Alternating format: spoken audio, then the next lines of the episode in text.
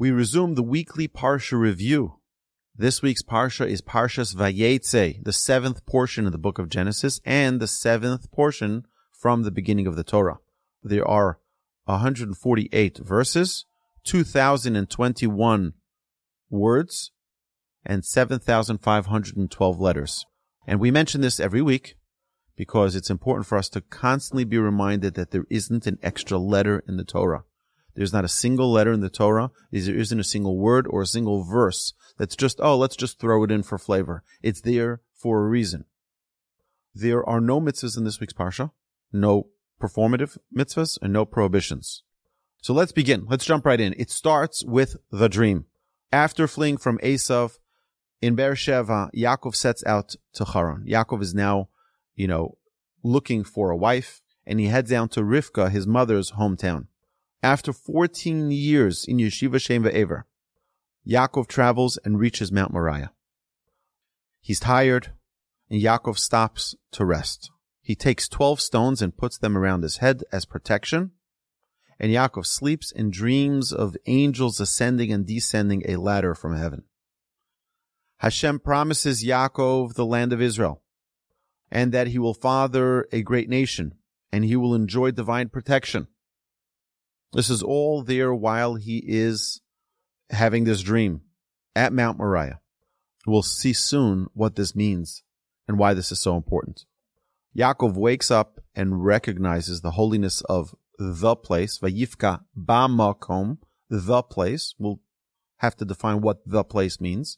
He takes the stone and makes it an altar and promises to tithe all that he will receive everything that he receives in life, he's going to give a tithe. Okay, now it's time for marriage. So Yaakov travels to Haran and meets Rachel, his cousin, at the well. Again, remember last time when Abraham sent Eliezer to go find a wife for his son Isaac, what happened? He also found Rebecca at the well. The well is telling us someone who's overflowing. The sages teach us that a, a scholar should not be like a cup that gets filled and gets emptied, gets filled and gets emptied, but rather it should be an overflowing well where you're constantly putting in more wisdom and it just overflows. That's the way Torah should be taught. The goodness, the kindness that we see from Rebecca and we see this from Rachel and we see this from Leah was a kindness that was overflowing from within. It's the, the metaphor of the well is not just that oh, they, they happened to be hanging out at the well. That was the local 7-Eleven where they were hanging out. No, they were there because this represented their virtues, their qualities. He arranges with Lavan, her father, to work seven years for Rachel's hand in marriage, but Lavan fools Yaakov, substituting Rachel's older sister Leah, and Yaakov agrees to work another seven years to also marry Rachel. So he works for seven years, hoping he's going to get his betrothed desired wife, Rachel, and instead the father swaps out the brides, and that's the, the veil that we have at our chuppahs. That same veil is what she wore. He wasn't able to tell who was under. Now, we'll see in a minute what exactly transpired. Let's just finish the timeline of the Parsha and then we'll go into details. The tribes are then born. Leah bears seven children. Ruvain, Shimon, Levi, Yehuda, Yisachar, Zevulun, and Dinah the daughter.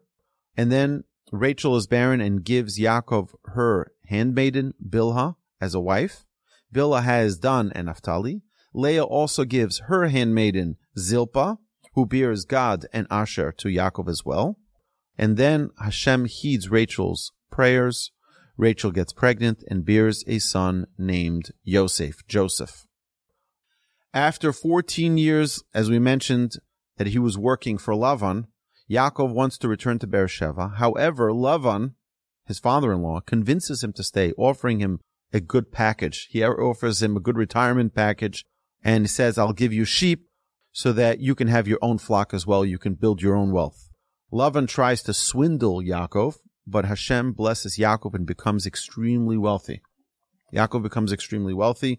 He has many, many, many, many more sheep than Lavan already.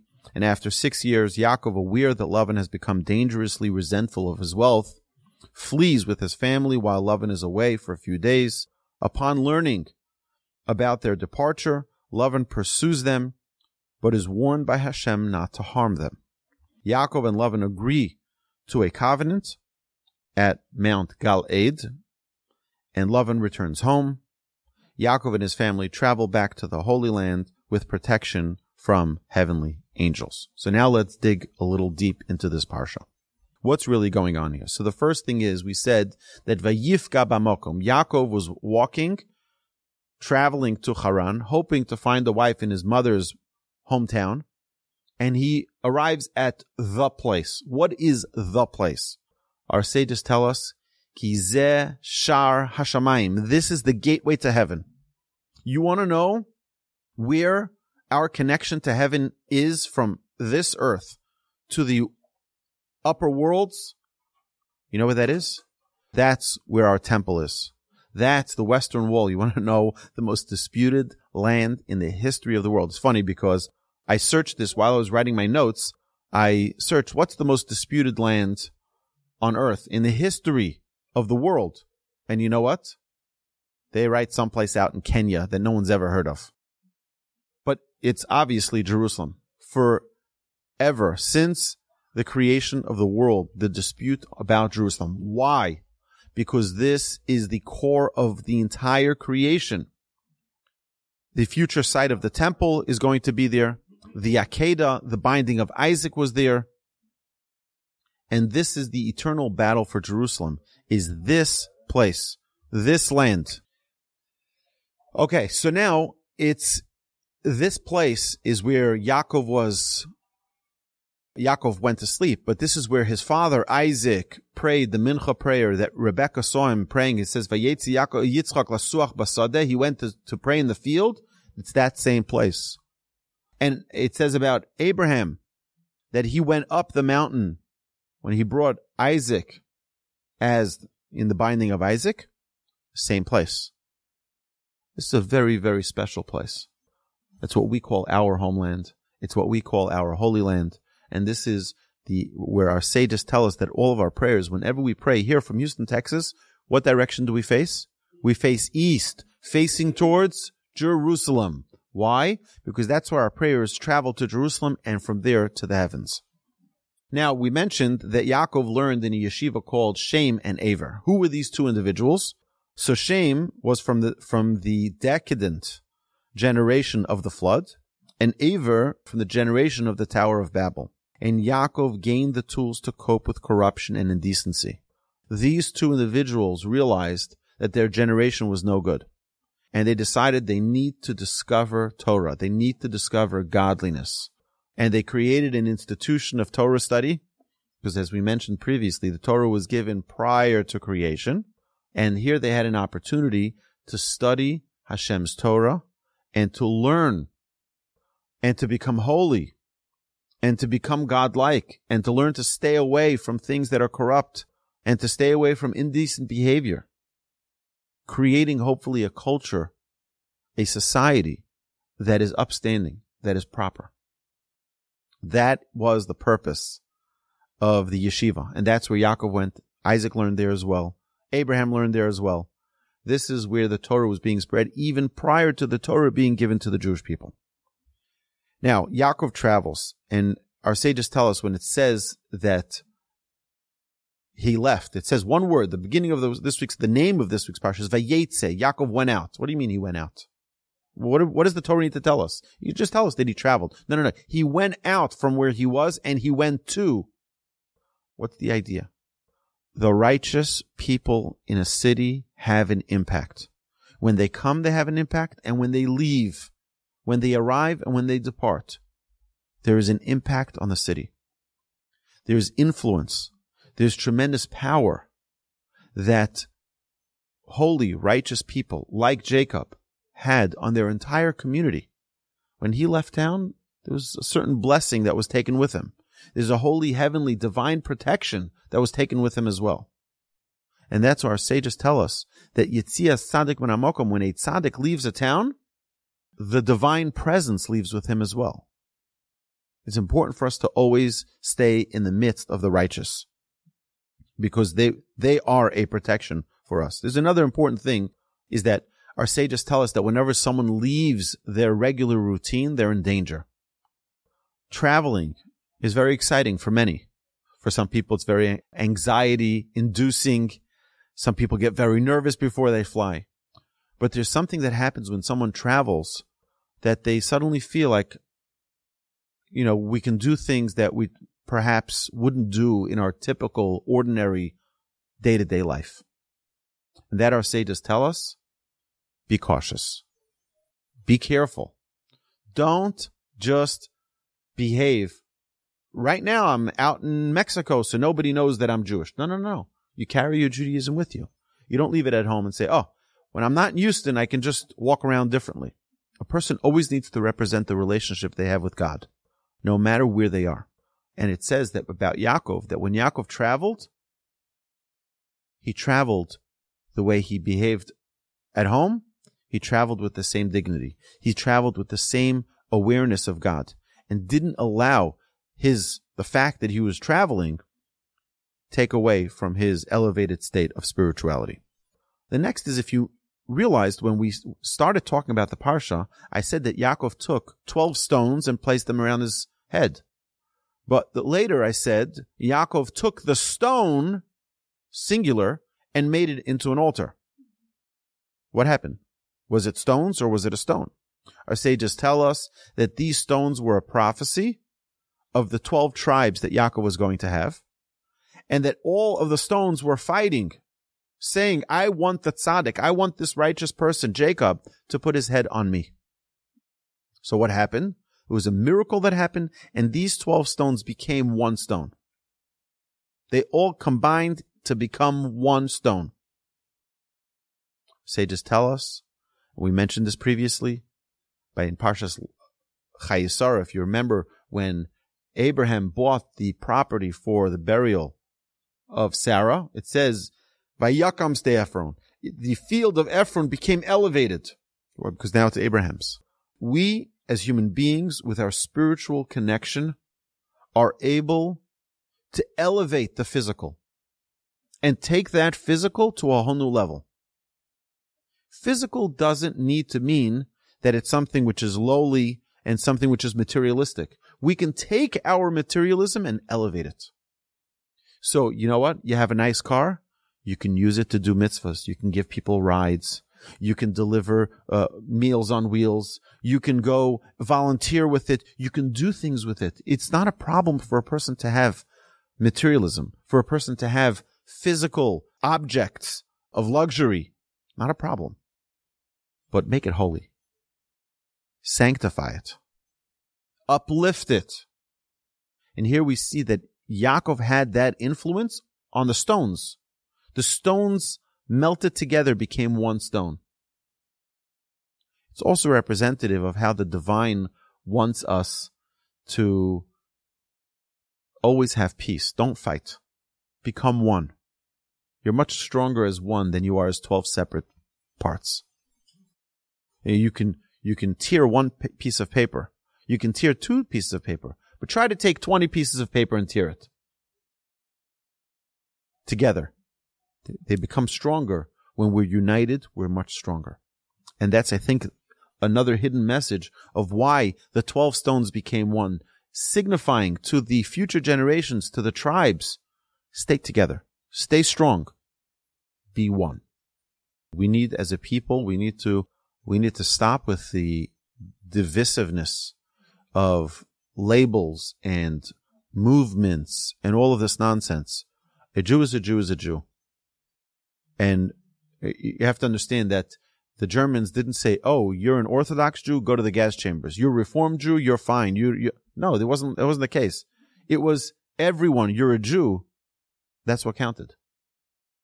And it shouldn't be any different in our generation, where we should feel the love for one another, regardless of our politics, regardless of our membership, quote unquote every Jew, and we talk about this so many times in our classes here, the importance of sharing Torah. Don't keep the Torah to yourself. It's not yours. It belongs to every single Jew. Morasha Kihilas Yaakov. It's an inheritance for every Jew. belongs to them. Let's give them what they deserve. Let's give them what belongs to them. Another thing that we learned from this dream is that Yaakov sees a ladder.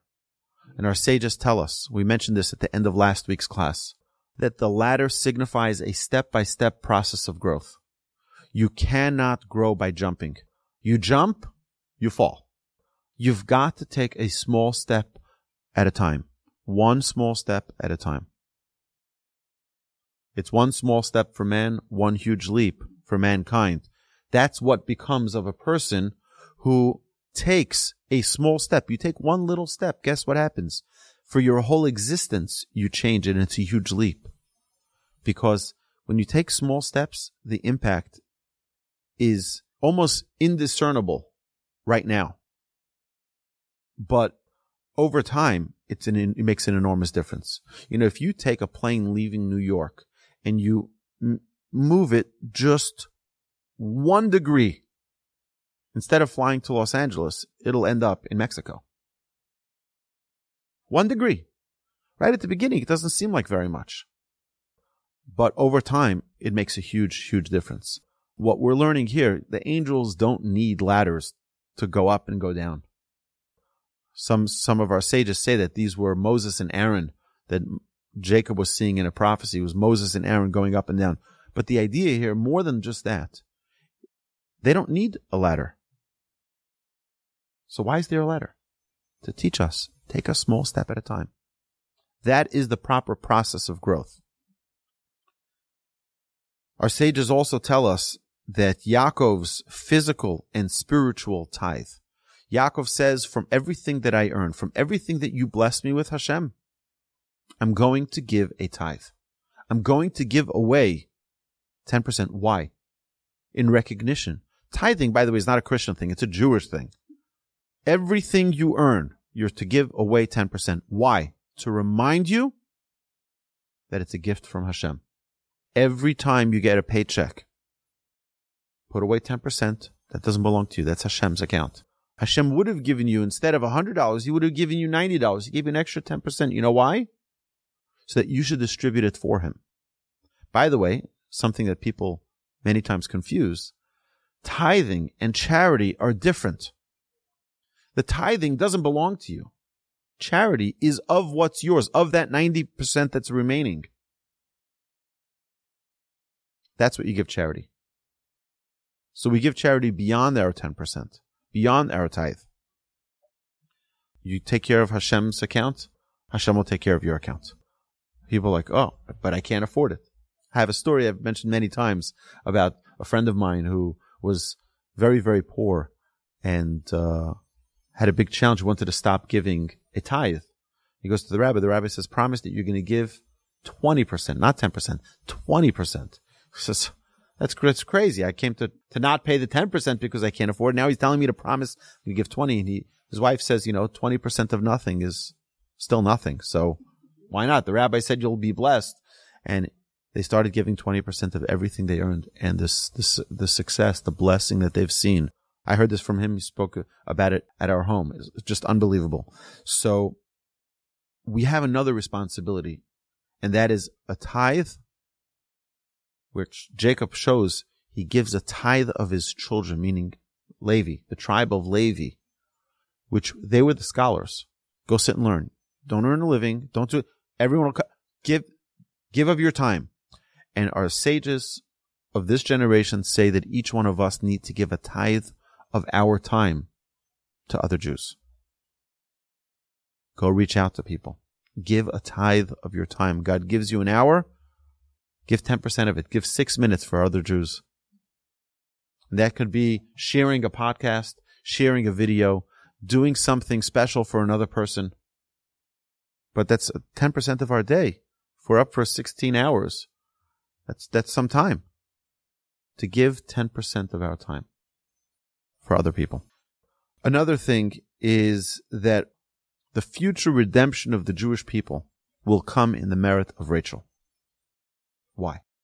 Because of the story that happens in this week's Torah portion. The most remarkable story in history is the story of this week's Torah portion. What happens? So Lavan, Laban, right, is tricking Jacob. Now, Jacob is a smart guy. He knows that his father-in-law, future father-in-law is not the exact example of righteousness. He, he works for him. He knows he's a cheater. He knows he's a scoundrel. So he makes a sign. He tells Rachel, Rachel, just in case there's any shenanigans, this is the, these are the keys. These are the signs. And under the chuppah, under the canopy, when we're about to get married, you tell me those signs and that way I'll know it's you. He was, he thought this was going to happen. He expected it to happen. What happens there's the whole excitement of the wedding and everyone's dressed up and Jacob's in his tuxedo and everyone's right and the, and the photographer is there and everything is like, it's, it's exciting. Word goes out to Rachel that, by the way, you're not going down the chuppah tonight. Your sister is. So imagine. So like, I know the codes, she doesn't, right? Okay, good luck. No, no, no. That's not what happens. She says, in that case, give her these coats. Tell her under the chuppah, when Jacob asks you, give him these coats. Now, why would she do that? This is her betrothed. This, and she knows that her father is not honest. She knows that it's a very high likelihood that Jacob will not work another seven years for her hand in marriage. Now that he's married, he's going to be married to Leah, the sister. She gives the codes. Why? She gives the codes so that her sister not be ashamed and embarrassed. Imagine she goes up to the chuppah. You know, the music is playing and it's so everyone's like, wow, this is so impressive. This is Jacob. What a righteous person. And this is Leah, not Rachel, who walks down the chuppah. And now they're there and the rabbi's about to officiate the wedding and he says, what's the code? What's the code? And she says the code. And he's like, okay. But what if she didn't know the code? What would Jacob do? He says, You see, Lavan? You're a cheat. Where's my wife? Where's my Rachel? You're swapping the sisters on me. Rachel saw that her sister was going to be embarrassed. She says, I don't want my sister to be embarrassed. I'm willing to give away my life. I'm willing to give away my future. I'm willing to give away the 12 tribes of Israel. I'm willing to give away everything just so that my sister not be embarrassed. And later, the Midrash tells us that all of the righteous patriarchs and matriarchs said that the future coming of Mashiach, which will come speedily in our days, Amen. In whose merit is it going to be? And Abraham says, you know, I was, I was going to give my son as an offering. On the, God says, that's very nice, but that doesn't do it. Isaac says, look, I was ready to be an offering. No, it's not enough. And each one of our patriarchs and matriarchs said that in their merit, the future redemption should be given to the Jewish people. Hashem says it's going to be in the merit of Rachel. Min'i kolech mi bechi. You don't need to cry, Rachel. Ki yesh sachar There is a reward for your action. You were ready to give up everything for your sister not to be embarrassed? In that merit, the Jewish people are going to get their future redemption. In your merit, Rachel, it's the most remarkable act of selflessness. She's ready to give up her entire life, her entire existence, her entire future, the love of her life. She's ready to give away just so that her sister not be embarrassed, that she not be ashamed. That's our matriarch. That's Rachel. She was ready to give up everything. How much are we ready to give up for someone else not to be embarrassed? Our sages tell us that someone who's embarrassed publicly, it's as if their blood was spilled. They were murdered. Rachel wasn't ready to see her sister be murdered. She wasn't ready to see her sister be embarrassed. Imagine she's under the chuppah and Jacob gets up and he's like, okay, there's a change in program here tonight. Everyone go back home. We're going to figure this out and we'll, you know, it would be embarrassing. Rachel didn't want that. I'm sure she sat there at the wedding and danced as her sister took away the show. That reward is the reward that the Jewish people will forever be thankful to Rachel for that. We'll see next week that when Rachel dies with the birth of Binyamin, her youngest, she asks not to be buried in the cave of Machpelah with the rest of the matriarchs and patriarchs, with Abraham and Sarah and Isaac and Rebekah and Jacob and Leah. But he, she asks to be buried in a different place, on the way to Bethlehem. Why? Because when the Jewish people are going to be in exile and their temple is going to be destroyed twice, they're going to be leaving through there to travel to Babylon. They should have a place to stop and pray. Which is why it is so precious. Rachel's tomb is the most precious place for prayer on planet Earth because it's the only place that was created for prayer. Everything else was created, created for a different purpose. The Western Wall, we go to pray there. Well, it wasn't created for prayer. It was created where we brought, where we had the temple, where he brought offerings. There were other purposes. It wasn't created for prayer. Rachel's tomb is the only place on planet Earth that was created only so that the Jewish people have a place to pray. Very powerful place. Rachel was such a unique, remarkable character. Let's take from her incredible character traits, her great midos, and bring them into our lives. Another important thing is that we see that Rachel was not negatively, or Leah, were not negatively impacted by Lavan. They lived in their father's home, and their father being a cheat, their father being dishonest, they still were able to maintain a proper conduct. They were able to, and it's interesting that we see that there's so much negativity from the house that they grew up in. And they maintain their own righteousness. They maintain their own level of greatness, notwithstanding that their father was a constant negative influence. They were able to maintain themselves, stay pure. And we, we talk about influences a lot. We're influenced more than we can imagine.